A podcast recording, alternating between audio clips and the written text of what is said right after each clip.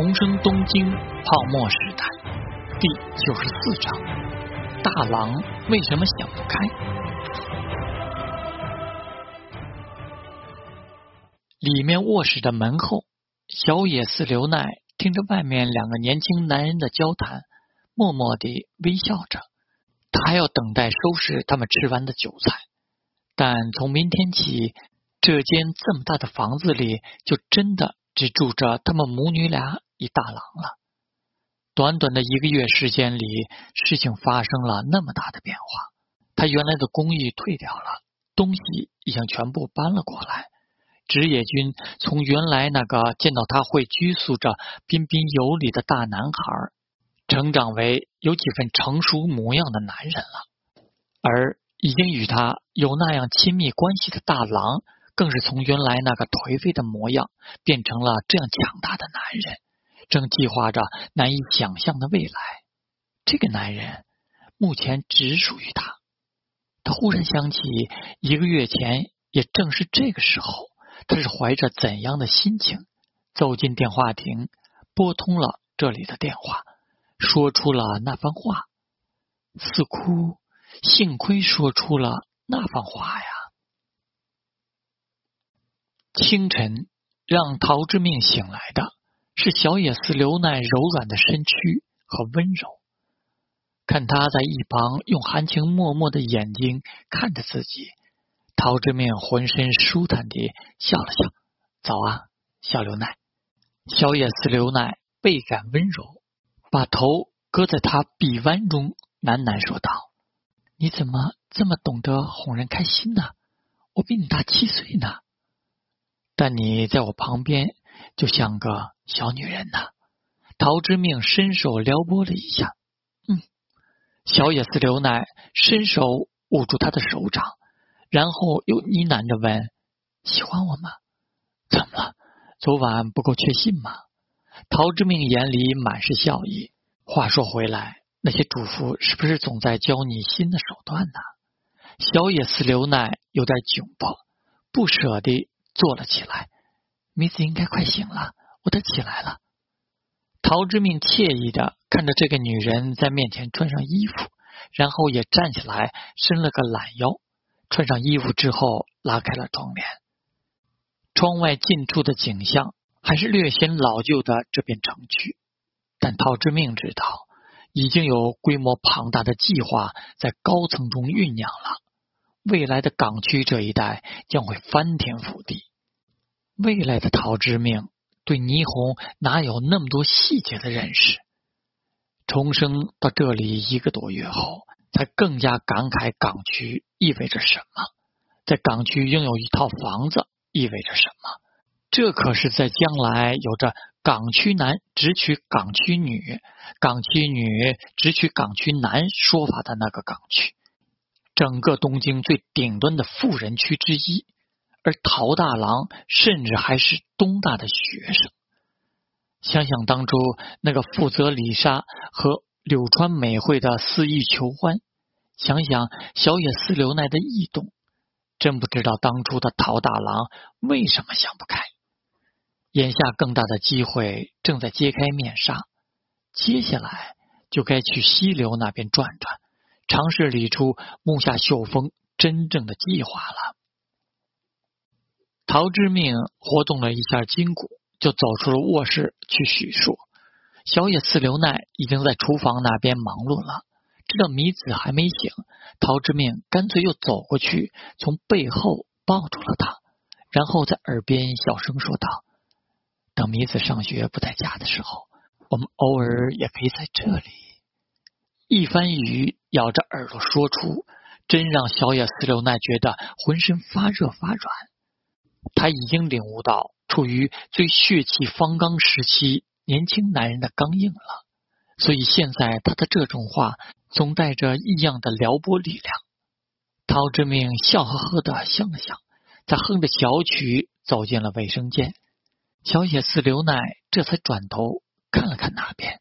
然后又看了看外面渐渐升起的太阳洒下的光辉。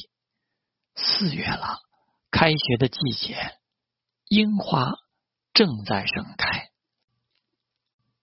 今天出门的陶之命没有再坐出租车。经过林奇宇的提醒，陶之命终于转变思维，注意到了这件事：东京和他最熟悉的国内大城市是不一样的。决定这个城市哪些地方更为繁华、地价更高的，有一个非常重要的因素——地铁站。东京的地铁已经算是很完善了，这也是陶之命之前忽略掉这一点的原因。因为很完善，印象里此后新开的地铁线路和站点也差不多了，而且大多是往远处外延的，就忽略掉了港区。这个最核心区域地铁站布局的调整和影响，但想想国铁民营化之后的变化，整个国铁分成了六家客运会社和一家货运会社，各家运作的线路和区域虽然会有划分，但其中最重要的几家线路都会延伸汇聚到东京。出于各家不同的策略，再加上一些小的民营铁道会社。会不会借这一轮机会，在东京大改造的过程里优化线路、调整站点布局？这就是陶之面今天要去确认的一点。花的时间很短，就来到了都营浅草线的大门站。陶之命住的地方交通还可以啊，虽然将来这里还会有一条大江户线，但现在还真没有看到要增设地铁站的必要。身旁的人大多都比他要行色匆匆，这是陶之命印象中霓虹上班族的典型形象。穿着以灰黑色为主色调的宽大西服，皮鞋在地上踩得快速响动，赶往地铁站。现实的地铁站中人头攒动，可没有那么多动漫里看到的帅哥和萌妹子。陶之命观察的主要不是这个。都营浅草线运营于地下，坐上去之后，他就看不到外面的情况了。沿着前往新桥的方向，他边走边思考。走了不远，右边应该就是那块总面积超过三十公顷，后来被称为东京都心最后的超大型再开发计划的地。可这块地不是一直拖到泡沫破裂、地价暴跌之后？才拍卖启动的吗？之前陶之命以为木下秀峰看上的就是这块地，毕竟后来赫赫有名。但后来又发现了矛盾点：这块地一直没有动弹，但木下秀峰的最上横展是凭什么在一九八六年成为霓虹营收第三的会社呢？从大门站到新料桥站，地下。地上就是铁路线错综复杂的新桥站，这是一个换乘站，载满人的电车正把各色人等送往不同的方向。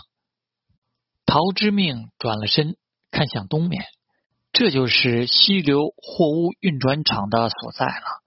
他准备过去转转看看，说不定会有什么启发。站在街边等着绿灯亮起的时候。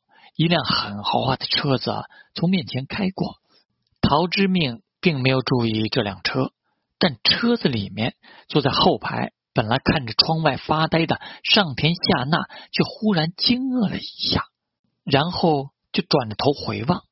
怎么了？他的妈妈也转头看了看，然后就轻声问他：“没什么。”上田夏娜重新坐好，心不在焉的说了一句。脑子里却不禁开始想：陶大郎这家伙在这边干什么？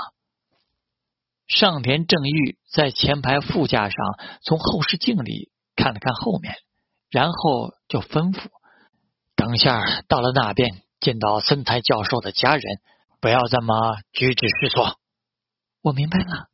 上田夏娜轻声回答，低下了头。妈妈伸出手来。捏了捏上田夏娜的手掌，脸上露出一个温和的笑容。上田夏娜勉强的对他笑了笑，又重新开始望向车窗外。